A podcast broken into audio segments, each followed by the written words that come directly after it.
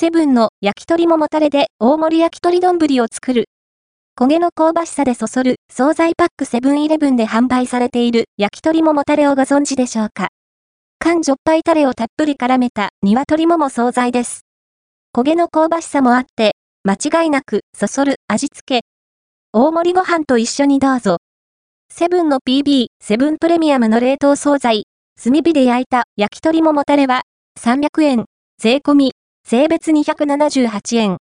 内容量は 140g。調理は、パックのまま電子レンジ加熱で OK。原産国は、タイ、輸入者は、伊藤忠商事、販売者はプリマハムです。以前に販売されていた、炭火で焼いた焼き鳥、税込み289円 140g が、正式に PB 商品になった感じですかね。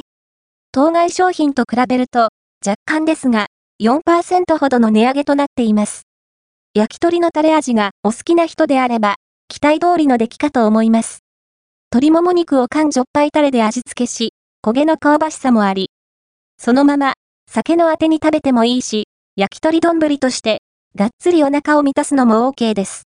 タレは、定番の醤油ベースの缶じょっぱいタイプですが、若干塩辛さがありますかね好みの誤差くらいの話ですが、結構ボリュームがある上、タレもたっぷりなので、丼飯スタイルで食べるのがおすすめですね。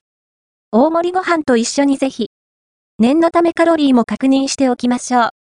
1食 140g あたり 156kcal、タンパク質 20.6g、脂質 5.9g、糖質 5.1g。